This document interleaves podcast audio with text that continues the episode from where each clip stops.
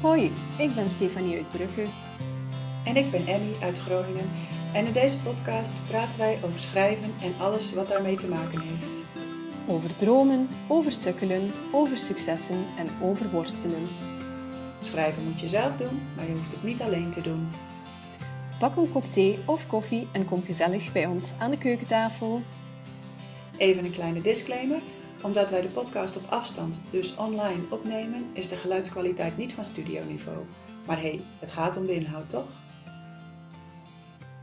Hallo allemaal, hier zijn we terug en vandaag hebben Emmy en ik aan onze online keukentafel niemand minder dan Remco Volkers.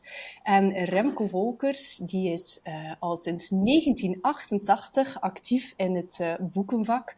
Wat mij betreft is dat een lifetime, de volle 34, bijna 35 jaar.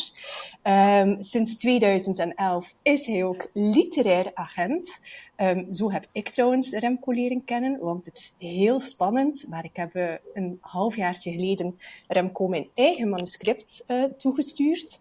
En dit jaar debuteerde hij als auteur met het kinderboek Pip en Zilver in Amerika. Welkom Remco bij ons aan de keukentafel. Ja, dankjewel. Dank jullie wel. ja, Fijn dat je erbij wilt zijn. Misschien wil je jezelf nog even voorstellen, want ik vergeet vast al een heleboel te vertellen. Nou ja, je hebt eigenlijk wel het, het belangrijkste gehad. Uh, lang werkzaam in het boekenvak. Ik schrik er zelf van, maar ik uh, verwacht natuurlijk wel uh, begin januari een lintje voor 35 jaar. Ik weet niet van wie dat, niet dat lintje verwacht, maar dat vind ik, ik vind 35 jaar, dat is een, een heel leven. Um, en ik heb heel veel verschillende dingen gedaan, ook in dat, uh, in dat boekenvak. Van, ik heb in boekwinkels gewerkt, ik heb bij uitgeverijen gewerkt, ik heb bij boekenimporteurs gewerkt. Uh, ik heb verkoop gedaan, marketing, PR. Uh, dus uh, ja, veel facetten en veel kanten van het boekenvak al gezien. Um, en dat -hmm. heeft denk ik allemaal wel geholpen tot, nou ja, tot het hebben van een zekere hoeveelheid aan kennis die ik kan doorgeven. Zeker. We zullen het eerst eventjes hebben over um, ja, jouw werk als literair agent. Een vraag uh, die waarschijnlijk bij iedereen op de lippen brandt die aan het meeluisteren is. Maar wat is nu het allereerste waar jij op let uh, als je een manuscript in de inbox ontvangt?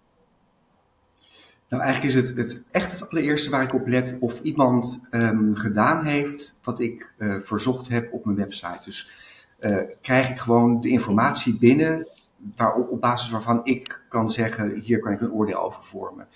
Als iemand een manuscript stuurt en, er zit, uh, en het is in een uh, rare opmaak of een te kleine letter of er zit geen brief bij of um, nou, volgens mij gaan we het straks over de echte no-go's hebben, maar wat, wat ik echt een enorme no-go vind is als iemand zegt, als u meer over mij wilt weten, kunt u op Facebook of LinkedIn kijken. Um, ja, dan denk ik, volgens mij wil jij jezelf aan mij verkopen. En, niet, uh, en ik hoef geen zoektocht op internet te gaan uh, doen om te kijken wie iemand nou eigenlijk is. Alles wat, waarvan jij denkt dat het belangrijk is dat ik dat moet weten. En dat, dat, ja, dat kan van alles zijn. Mm -hmm. uh, liefst vooral natuurlijk in met betrekking tot, tot het schrijven. Van, heb je al een keer verhalen geschreven? Heb je aan wedstrijden meegedaan? Is, is het compleet en is het netjes aangeleverd? Um, zit er een beetje een nette brief bij? Kan ik, kan ik zien of iemand gewoon een soort van standaard uh, brief aan, aan iedereen uitstuurt? Of krijg ik heel netjes een brief met uh, hallo Remco of uh, geachte meneer Volkers of wat je ook maar wil um, bijgaand bij manuscript?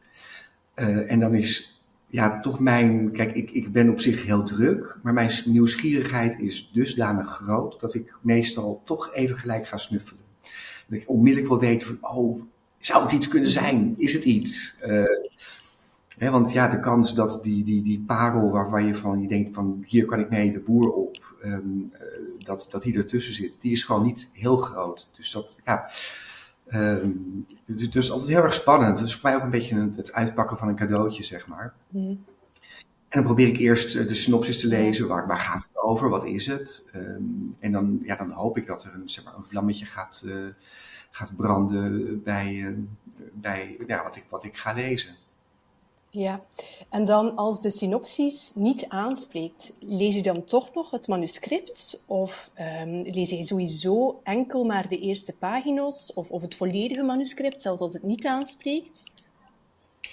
Um, als het niet aanspreekt en als ik zeg maar denk dat ik er ook niet zoveel mee kan. Kijk, ik werk in mijn eentje. Ik heb geen kantoor met, met zeven uh, agenten in dienst of een secretaris of wat dan ook. Um, en het is eigenlijk, het, het, het begint bij uh, mijn eigen enthousiasme. Als ik een manuscript niet uh, met enthousiasme ontvang of met enthousiasme lees, dan kan ik het ook niet met, met een enthousiasme bij een uitgever onderbrengen. Dan kan ik niet zeggen, oh, dit moet je lezen, want uh, het is zo goed of het doet zoveel met je. Ja. Als het mij niks doet, ja, dan kan ik ook niet tegen iemand anders zeggen dat het je zoveel doet, want dat, is, dat heeft het bij mij dan niet gedaan. Um, en ik, ja, ik hoop ook, of ja, ik vind dat ik ook een beetje de luxe heb om, om dan een beetje de, de, de kers uh, op de taart, of weet het, de krent uit de pap, uh, te kunnen vissen van de dingen waar ik blij van word. En dan is nog een hele reeks van andere dingen hoor. Word ik er blij van? Um, is het goed geschreven? Is, zou er een markt voor kunnen zijn? Zijn er uitgeverijen die hier interesse in kunnen hebben? Uh, is, het, uh, is een auteur een beetje uh, verkoopbaar? is het genre, is dat, is dat interessant voor de markt op dit moment? Er zijn heel veel um, nog dingen en uiteindelijk is ook bij mij toch de vraag, zou ik, en het hoeft niet per se, maar zouden de auteur en ik, of zou ik de auteur op mijn verjaardag willen hebben of kunnen hebben? ja, dat klinkt heel raar, maar dat is, ik hoef geen vrienden te zijn, maar een verjaarsvisite um, vind ik al zeg maar een soort van ondergrens van, ja, je, werkt, je gaat samenwerken, dus je, ja. je, moet ook, je gaat een relatie aan. Als je elkaar stom vindt, dan wordt het heel erg ingewikkeld mm -hmm. om, uh, om die relatie aan te gaan. Ja. Dus uh, zelfs, ja, soms krijg ik ook wel eens iets waarvan ik denk dat zou commercieel echt interessant kunnen zijn, maar dan doe ik het niet. Ik denk, ja, ik, ik, ik voel niks bij deze auteur. Ik, uh, ik doe het niet. Wauw. Ja, ik merk dat er heel veel factoren uh, ja. meespelen. Ja. En ik ben ook wel benieuwd, um, je zegt, ja, je doet dit op je eentje. Hoeveel manuscripten ontvang jij zo op jaarbasis? Nou, best veel. En uh, ik heb het bijvoorbeeld in de coronatijd, uh, het laatste coronajaar, heb ik het uh, opgeteld. En toen heb ik, um, schrik niet, 240 manuscripten binnengekregen. Wauw. Ja, en... en met hoeveel ja. daarvan ga je dan uiteindelijk door? Volgens mij ben ik er met één, misschien twee doorgegaan. Dat weet ik niet meer zeker. Maar um, ja, dus het percentage ligt heel erg laag. En het is, het is wel grappig, want ik, ik uh, vertel af en toe bij de Schrijversacademie op de Hogeschool uh, Tilburg iets over het uitgeefvak. Um, en heel veel mensen hebben natuurlijk niet echt een idee van hoe werkt dat nou precies. Maar als je, ik maak graag de vergelijking met uh, de muziekindustrie. Als jij zanger wil worden, uh, ga maar eens kijken. We kennen allemaal de programma's van The Voice of, of Idols of enzovoorts. En dan zie je buiten die, die, uh, de, de, filmopnames van de uh, auditiedagen. Dan zie je duizenden mensen in drommen, drommen, drommen. En uiteindelijk gaan er dan, nou ja, gaan er misschien zeg maar 30 door voor de, voor de eerste selectie. Er blijven er 10 over. Eentje wint. En dan moet je nog maar hopen dat die ene die gewonnen heeft ook daadwerkelijk nog een keertje gaat doorbreken. Ja als je dat in je hoofd hebt, dat geldt natuurlijk ook net zo goed voor schrijven. Hè? Het is, um, ja, en er kunnen best heel veel schrijvers tussen zitten dat je denkt van nou, um, het is een goede coverband, fijne bruiloftsband, uh, ze doen het goed, maar is het nieuw, is het vernieuwend, is het anders, uh, is, het, uh, is het de tijdgeest, is het urgent, is het, ja.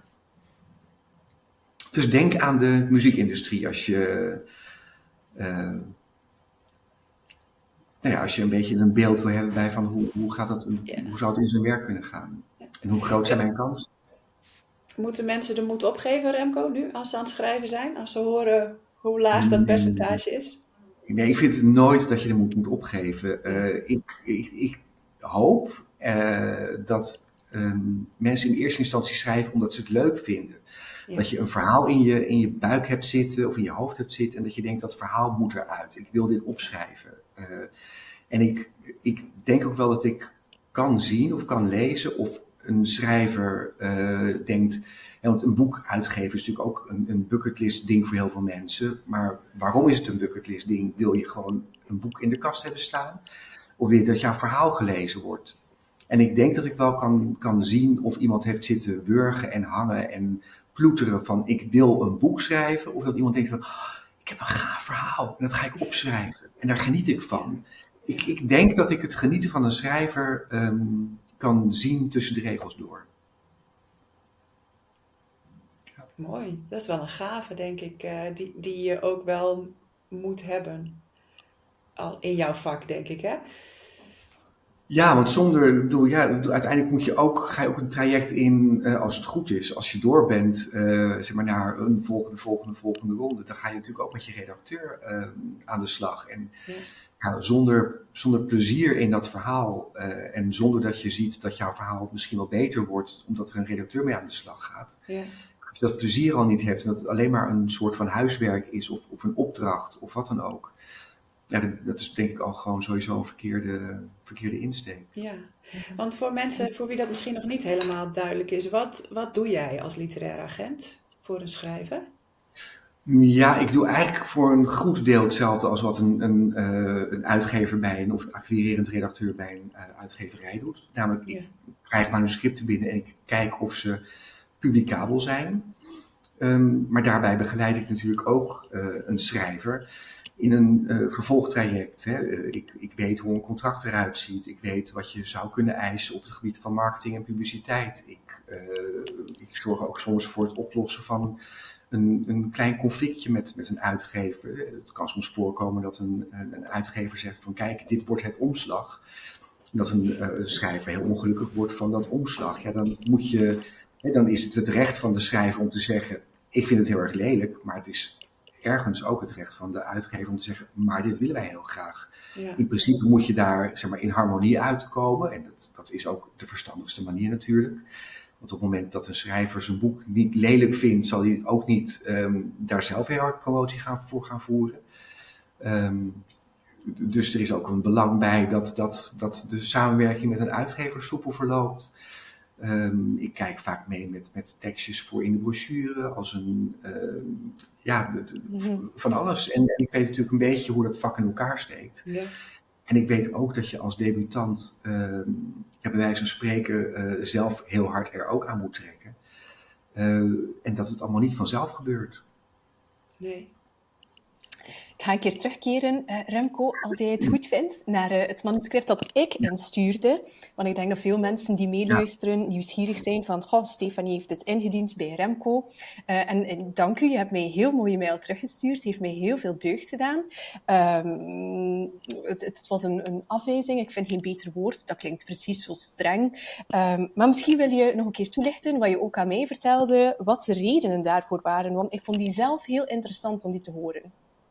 Ja, ik heb natuurlijk, ik wist dat van deze podcast, dus ik heb ook nog even een stukje teruggelezen en ik dacht weer, dit is wel goed. Dus bedoel, uh, ja, nee, serieus. Heb je al spijt? Um, um, nou ja, laat ik het zo zeggen. Uh, kijk, er, soms lees ik iets waarvan ik denk, dit is goed, um, maar het gaat mij gewoon niet lukken. Het, ja. Ik krijg het niet uh, bij een uitgever binnen. Uh, en volgens mij uh, heb ik je ook gezegd dat ik het goed vond. Uh, hoop ik dat dat mijn, in mijn antwoord stond. En anders ja. bij deze nog een keer. Ja. Um, maar dat, nou ja, sowieso fictie heeft het zwaar. En het was, het was fictie. fictie bij een, een, uitgever onderbrengen is gewoon echt wel moeilijker dan een paar jaar geleden de lat ligt steeds hoger. En het heeft gewoon alles te maken met uh, bijvoorbeeld ontlezing of de, de boekenprijzen uh, en gewoon de prijs van papier. Dus alles, uh, de inspanning die een uitgever moet verrichten om nou ja, jou nog te begeleiden. Dat kost geld, dat kost tijd. Ehm, en dat is er gewoon niet altijd meer. Um, maar ook, je bent Vlaamse.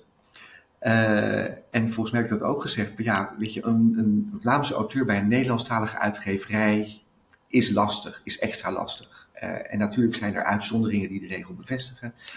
Um, maar het, het, het, het, is gewoon niet makkelijk. Dat geldt ook voor een Nederlandstalige auteur bij een Vlaamse uitgeverij. Om de een of andere reden, en mm. ik wou echt oprecht dat het anders was, uh, maar om een reden uh, is, de, is de afstand Nederland-Vlaanderen groter dan Amerika-Nederland. We, kunnen, we lezen vertaalde boeken uit Amerika, Scandinavië, uit Afrika, maakt niet uit. Maar oh help, ehm, als er een keer een Nederlandstalige auteur uit Vlaanderen probeert door te breken in het Nederlands taalgebied ehm, eh, in Nederland. Dat is om ja, uh, totaal onverklaarbare redenen is dat ingewikkeld. En dat, dan zou je kunnen zeggen, is het een Randstad-ding? Nee, want uh, boeken uit Groningen komen ook um, gewoon op de markt. Maar ja, ja precies, Emily. Ja. dat perspectief. heel schrijven. Nee, dus het is, het is eigenlijk uh, het is heel raar. En, en uh, ja, ik, ik heb toevallig een, een poosje terug ook, kreeg ik ook een manuscript binnen. Ik dacht van, oh, dit is echt een mooi manuscript. Toen heb ik ook gezegd, probeer het bij, een, uh, bij deze of deze of deze uitgever. En dat is inderdaad, februari dit jaar zag ik dat het verschenen was. En ik kreeg nog een mailtje van de auteur die zei van, nou, hè, het, is, uh, het is er. Dus geef de moed niet op, want uh, er zijn deurtjes die open kunnen gaan. Ja. dank u voor die toelichting. En ik heb jouw advies opgevolgd. Je had mij een aantal Vlaamse uitgeefhuizen uh, aangeraden. En uh, ik heb mijn manuscript naar daar gestuurd. Dus uh, ik ben in een blijde afwachting van een respons. Dank daarvoor. Ja, dat is spannend. Ja. En dat duurt lang altijd, hè? Precies. Maar dat vond ik ook fijn aan, um, aan, aan jou, dat je binnen de twee weken uh, respons beloofde. Um, er zijn heel weinig um, agenten die zo snel kunnen reageren.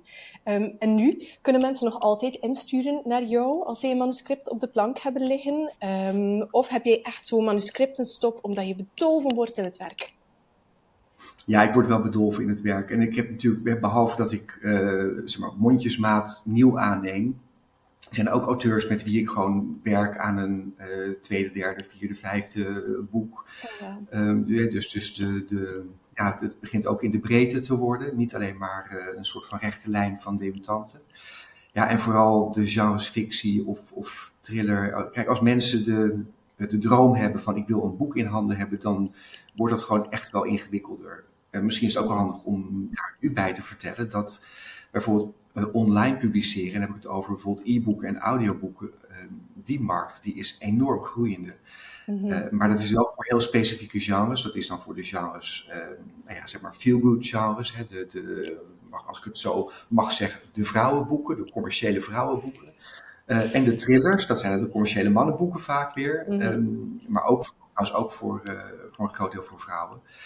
Dat zijn genres die ja, bijna niet aan te slepen zijn. En dan vooral digitaal. Hè? Je hebt natuurlijk tegenwoordig allemaal van die abonnementsmodellen. Ja. Waarop mensen audioboeken en e-boeken kunnen, uh, kunnen lezen en luisteren. En zeg maar, die lezers die van, van deze genres houden, die willen heel graag gewoon series. Die willen als ze iets ontdekt hebben, dan willen ze gelijk deel 2, deel 3, deel 4. Het, ze, willen veel en dat is, dat is ook natuurlijk een routine die door een uitgever niet bij te benen is. Hè. Probeer maar eens uh, in een half jaar zes boeken ja. van dezelfde auteur de boekwinkel in te krijgen. Dan zegt de mm. boekwinkel ook van ja, dat, dat gaat me niet lukken. En nee. het zijn ook geen, ja, het zijn ook vaak niet per se de boeken waarvan mensen zeggen die willen in de boekenkast op een rij hebben staan. Ik wil gewoon, hè, net als Netflix, ik wil lekker wegzakken in een lekker verhaal. Ja, uh, of ik wil even, ja, of ik wil even sidderen op de bank met, een, met iets heel spannends. En, en uit is uit. Ja.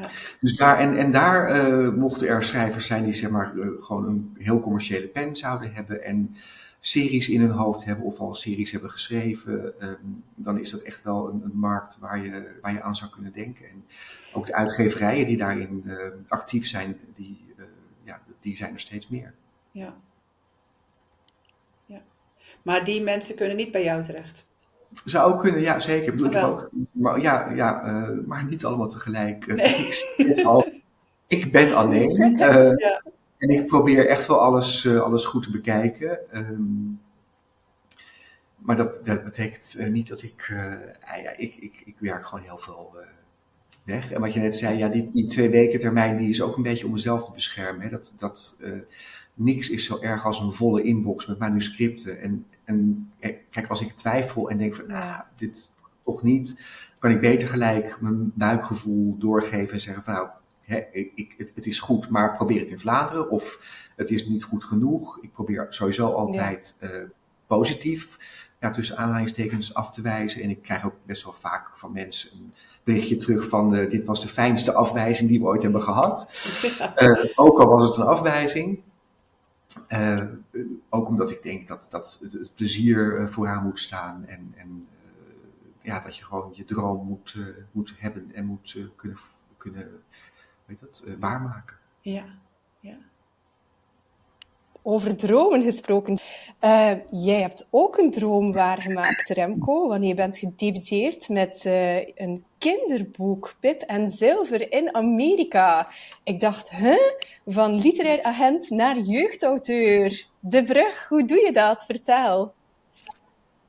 Ja, nou, eigenlijk... Uh, ik voel me eigenlijk een heel beetje schuldig, want uh, je zegt een droom waargemaakt, maar het was, het was nooit mijn droom om schrijver te worden. Dus Uh, dingen gebeuren, ook ineens per ongeluk.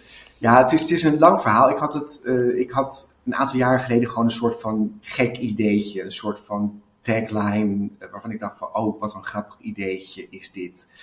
Uh, dat idee heeft zeg maar wat, wat vormen en, en ja, wat vormen gehad in de afgelopen paar jaar. En ehm, ik ben ooit zeg maar richting de 2.500, 3.000 woorden gaan schrijven. En toen nou ja, lag het in de, de, bekende bureaula waar je dan dingen in stopt. Nou, dat is voor us een keer. Um, maar het zat wel steeds in mijn hoofd van ja, maar ik, ik, ik had wel plezier hierin. En zal ik het toch gewoon, hè, of ik moet het weggooien of ik moet het afmaken. Een van de twee, maar het moet niet in die la blijven hangen. Um, en zoals zoveel mensen tijdens corona dacht ik ook, ik heb alle tijd van de wereld. Um, ik, ga, uh, ik er serieus mee aan de slag. Dat heb ik ook echt serieus uh, afgemaakt.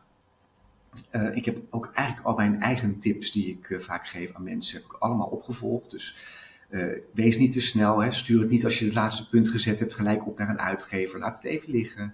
Lees het na. laat het nalezen door iemand die kritisch durft te zijn. Ehm, proberen te laten proeflezen door de doelgroep. Nou kende ik helemaal geen kinderen van 7, 8, 9 jaar, dus het was een enorme zoektocht uh, naar collega's van collega's met kinderen um, die dat hebben gelezen. Ik heb er een vragenlijst bij gedaan voor die kinderen van wat vond je van het verhaal? Vond je het stom? Vond je het leuk? Uh, wat vond je van de, van de personages? Wie vond je het leukste? Wie vond je het stomste? Uh, nou, allemaal van dat soort um, kinderlijke vragen. En uiteindelijk heb ik dat zeg maar, ja, in een, met een goede pitch naar een, uh, een uitgeverij of naar een paar uitgeverijen gestuurd. Dat ik ja, toen op een gegeven moment dacht van, wacht even, voor als deze paar heel kritische mensen uh, zo enthousiast zijn, ja, dan zou het misschien wel iets kunnen zijn. Maar dat wist ik natuurlijk zelf ook niet, want ik lees geen kinderboeken. Ik weet niet wat de toon is, wat, hoe dat eruit ziet. Ik heb geschreven wat ik leuk zou vinden. En uh, nou ja, uitgeverij Kluitman was echt, uh, ja, volgens mij kreeg ik binnen drie, vier dagen al een, eh, een appje van de uitgever, dat ze zei van, oh, dit wil ik heel graag uitgeven, kunnen we met elkaar in gesprek? Wow. Uh, ja, en, en toen kwam ik in een hele rare mode terecht van, van hè, dat ik dacht, nou ja, je zei het net al, 35 jaar boekenvak.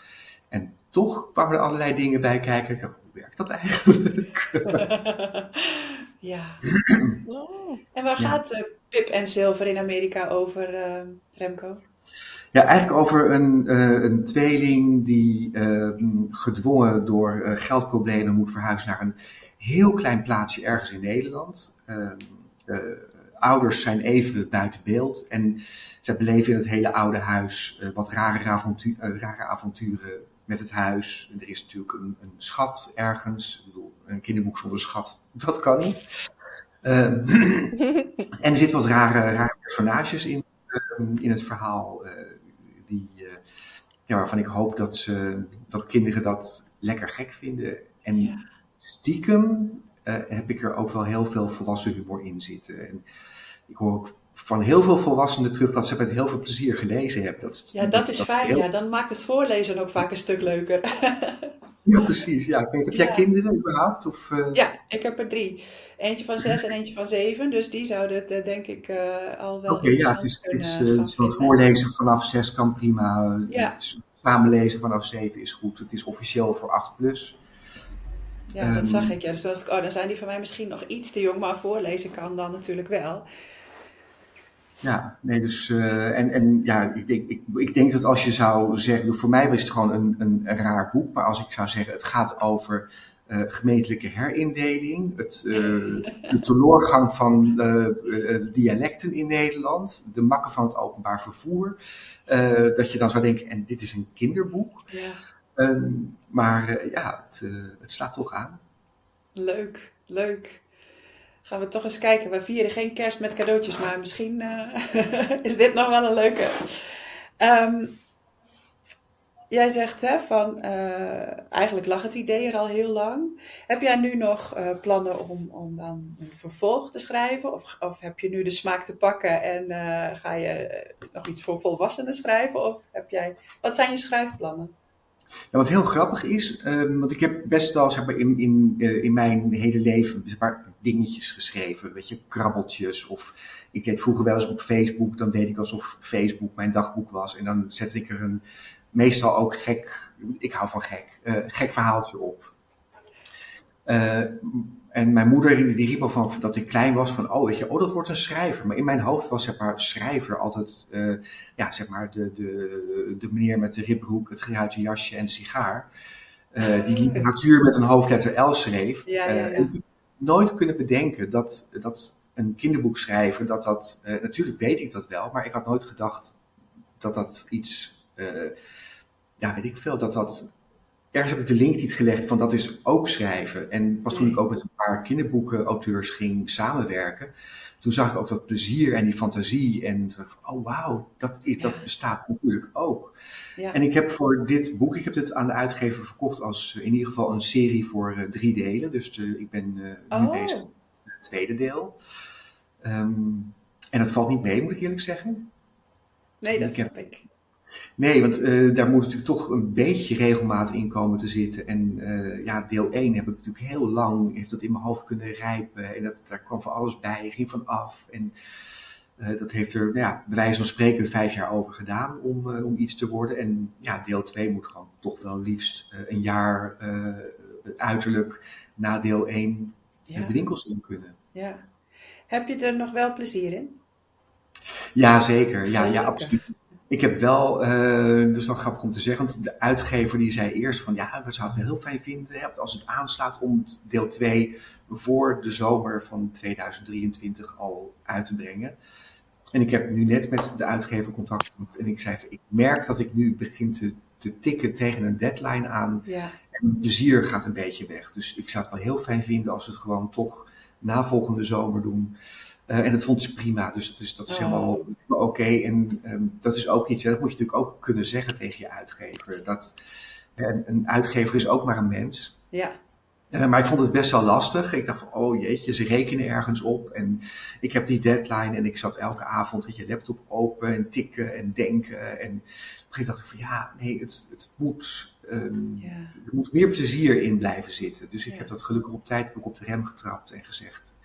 Ik, uh, heb meer tijd nodig. Ja. En is er dan een groot verschil tussen de, als je voor iemand anders de contacten met een uitgever doet, dan wanneer je ze voor jezelf doet? Jazeker, ik durf voor, mezelf veel minder streng te zijn. Ja. ja. Bijzonder is dat, hè? Ja, ja. precies. Nee, weet je, als, bedoel, het, is, het is redelijk gebruikelijk dat een uitgever bijvoorbeeld een voorschot uh, uh, op de royalties uh, aanbiedt. Ja ja, als ik dat voor een auteur van mezelf doe, dan probeer ik daar toch altijd nog een beetje te kijken hoeveel rek erin zit. En nu was het van, nou, dit, dit bieden we. Oh ja, is goed, ja. ja. grappig. Um, even denken, Stephanie, heb jij nog... Uh, geen vragen, maar uh, wij moeten nog proficiat zeggen, want ik heb ah, ja. gelezen dat jij, en ik hoop dat ik het als Vlaming goed uitspreek, maar genomineerd bent voor de Hotse de Roosprijs. En dat is de debuutprijs voor een kinderboek. Dus proficiat! Uh, ja. Kunnen wij jou helpen? Moeten wij stemmen? Ik denk het niet, want het is geen publieksprijs, maar mochten we toch moeten stemmen, laat maar weten. Het is het moment om een oproepje te doen. Ja, nee, helaas, er kan uh, niet gestemd worden. Het is, uh, het is een, um, een lezersprijs met een soort van kinderjury. Het is een prijs van de gemeente Zaanstad. Uh, en dat klinkt lokaal, maar de Hotse de Roosprijs is wel zeg maar een prijs van aanzien voor een, voor een kinderboek, debuut. Um, En ik ben er in die zin ook heel erg blij mee, omdat dit natuurlijk een prijs is waar je maar één keer voor genomineerd kan worden. Hè? Ik bedoel, bij mijn tweede boek kan dat niet meer. Dat is, dat is maar één keer. Oh, wow. Ehm, de 60, 16 basisscholen in ehm, Zaanstad, waar de kinderen de boeken gaan lezen, of zoveel mogelijk boeken gaan lezen. En dan zijn zij de jury, dus zij stemmen uiteindelijk uh, wie de winnaar gaat zijn. Ja. Oh, dat is wel heel mooi, dat de kinderen dat ook echt bepalen. Want je hoort toch vaak met de griffels bijvoorbeeld en zo, dat dat, dat dan toch een volwassen jury is die gaat bekijken of een kinderboek uh, een prijs moet winnen. En ik denk, oh, maar als kinderen echt zeggen, dit is het mooiste boek, wauw, dan... Uh, ja, daar schrijf je het ook voor, toch? Ja, precies. En, en wat dat betreft, ik mis ook wel een beetje feedback van kinderen. Ik, ik hoor heel weinig terug. ik zit natuurlijk op, op, veel sociale media, maar niet waar kinderen van 8, 9, 10 zitten. Ik heb geprobeerd nee. om iets op TikTok te doen, maar. uh, uh, dus ik, ik hoor gewoon weinig terug. Uh, ja.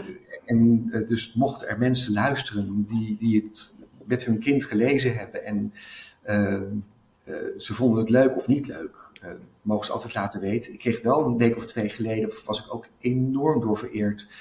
Een, uh, ik kreeg een mailtje van een moeder die zei: We hebben het uit de bibliotheek een boek gehaald van mijn zoon. Hij is tien, hij heeft het gelezen, vond het een geweldig boek. Hij gaat er zijn boekverslag op school voor over doen.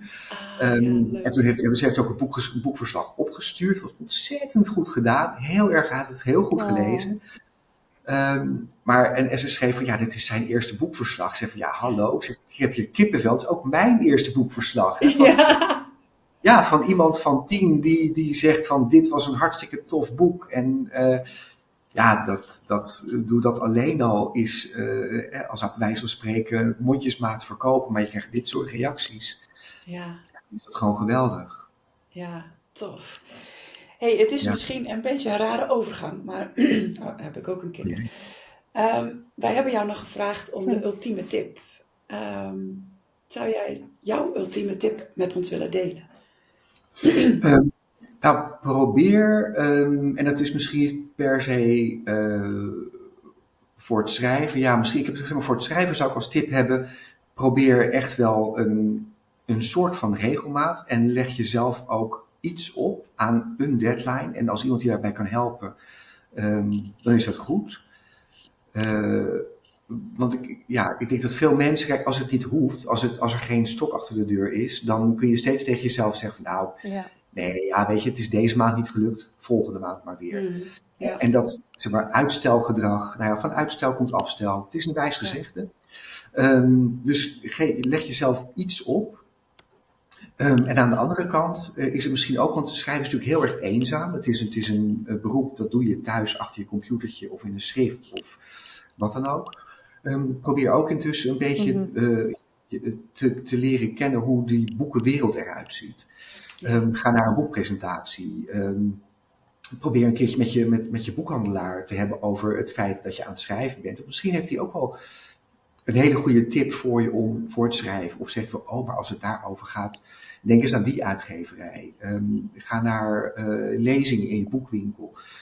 Probeer gewoon een beetje uh, in die wereld terecht te komen. Doe vooral doe mee aan schrijfwedstrijden. Dat is, misschien wat, een van de allerbelangrijkste tips. Um, een schrijfwedstrijd dwingt je uit je comfortzone. Uh, het, uh, het dwingt je om binnen een bepaalde tijd over een onderwerp dat je zelf niet gekozen hebt, met een aantal woorden dat je zelf niet gekozen hebt, iets te schrijven. En er is niet zo goed als denken dat je misschien niet in dat genre zou schrijven en het toch jouw eigen kunt maken. Daarmee, dat is echt een, een oefening.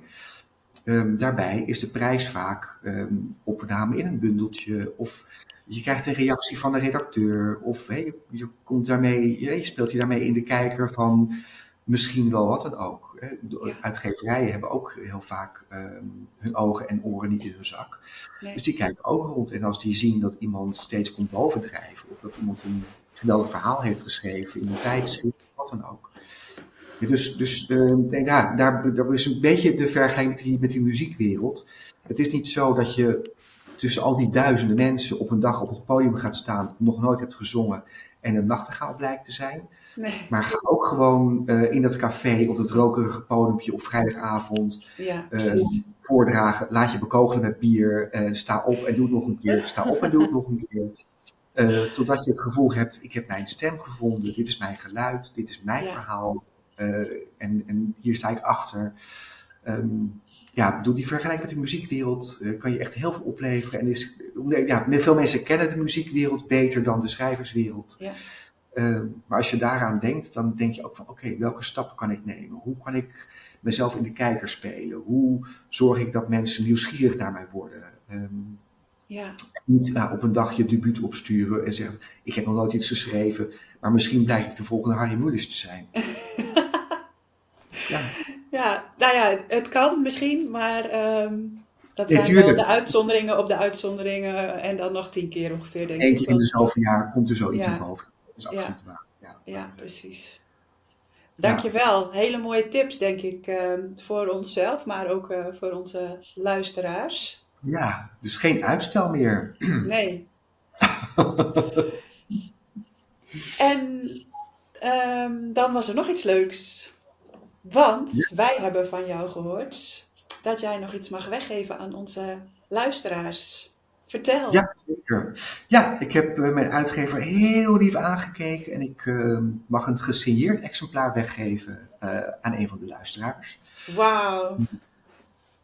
Ja, in de hoop dat, nou ja, dat het goed valt en dat, het, dat iemand die daar heel veel zin in heeft om het te lezen of voor te lezen, dat ook, ook gaat winnen dan. Het is toch weer jammer dat ik zelf niet mee kan doen nu, hè? Heb je geen schaalnaam? Heb je geen anoniem? Uh, ja, ik ga stiekem nog een Instagram-account aanmaken onder een andere naam en dan doe ik uh, van daaruit mee. Nee hoor, nee. Nee, ik denk dat er vast heel veel luisteraars uh, zijn die, die dit ook heel erg zouden kunnen waarderen. Dus ehm, wij gaan daar een post over plaatsen en dan ehm, kunnen mensen daar weer op reageren. Ja, superleuk. Ja. Yes. Dankjewel Remco. En voor de giveaway ook dankjewel uitgeverij Kluitman. Um, ja, heel graag gedaan. Heb, ja. Nog leuk gesprek. Wat vliegt de nou, tijd? Ja, gaat snel hè? Ja, wij vonden ja. het ook heel leuk. Tenminste, ik neem aan dat ik dat ook voor jou kan zeggen, Stephanie. Absoluut. Hartelijk dank om hier te zijn en voor alle waardevolle tips. Ik heb superveel zitten schrijven. Ik denk van, oh, amai, wat een overvloed. Uh, en vrijdag laat ik mij bekogelen met bieren dan. Ik kruip het podium op en vind mijn stem. ja. Ja, mooi. Dus, ja. Dankjewel Remco. En um, voor de luisteraars, er komt een post over de giveaway. En reageer daar vooral op als je Pip en Zilver in Amerika graag met je kinderen wil lezen. Tot de volgende keer. Leuk dat je weer geluisterd hebt. Als je onze podcast leuk vindt, kun je ons helpen door een review te schrijven of een beoordeling te geven. Vijf sterren of zo? Daardoor komen wij hoger in de lijsten en help je nieuwe luisteraars om ons te vinden. Deel de podcast ook gerust in je netwerk of op social media en tag ons dan even. Wij vinden het superleuk om te weten wie je luistert. Heb jij vragen of is er een onderwerp waar jij ons mening of ervaringen over wil horen? Of is er iemand die jij graag als gast in Schrijfpraat zou horen? Laat het ons dan weten. Dat kan via Instagram, at Insta en at Emmy de Vries.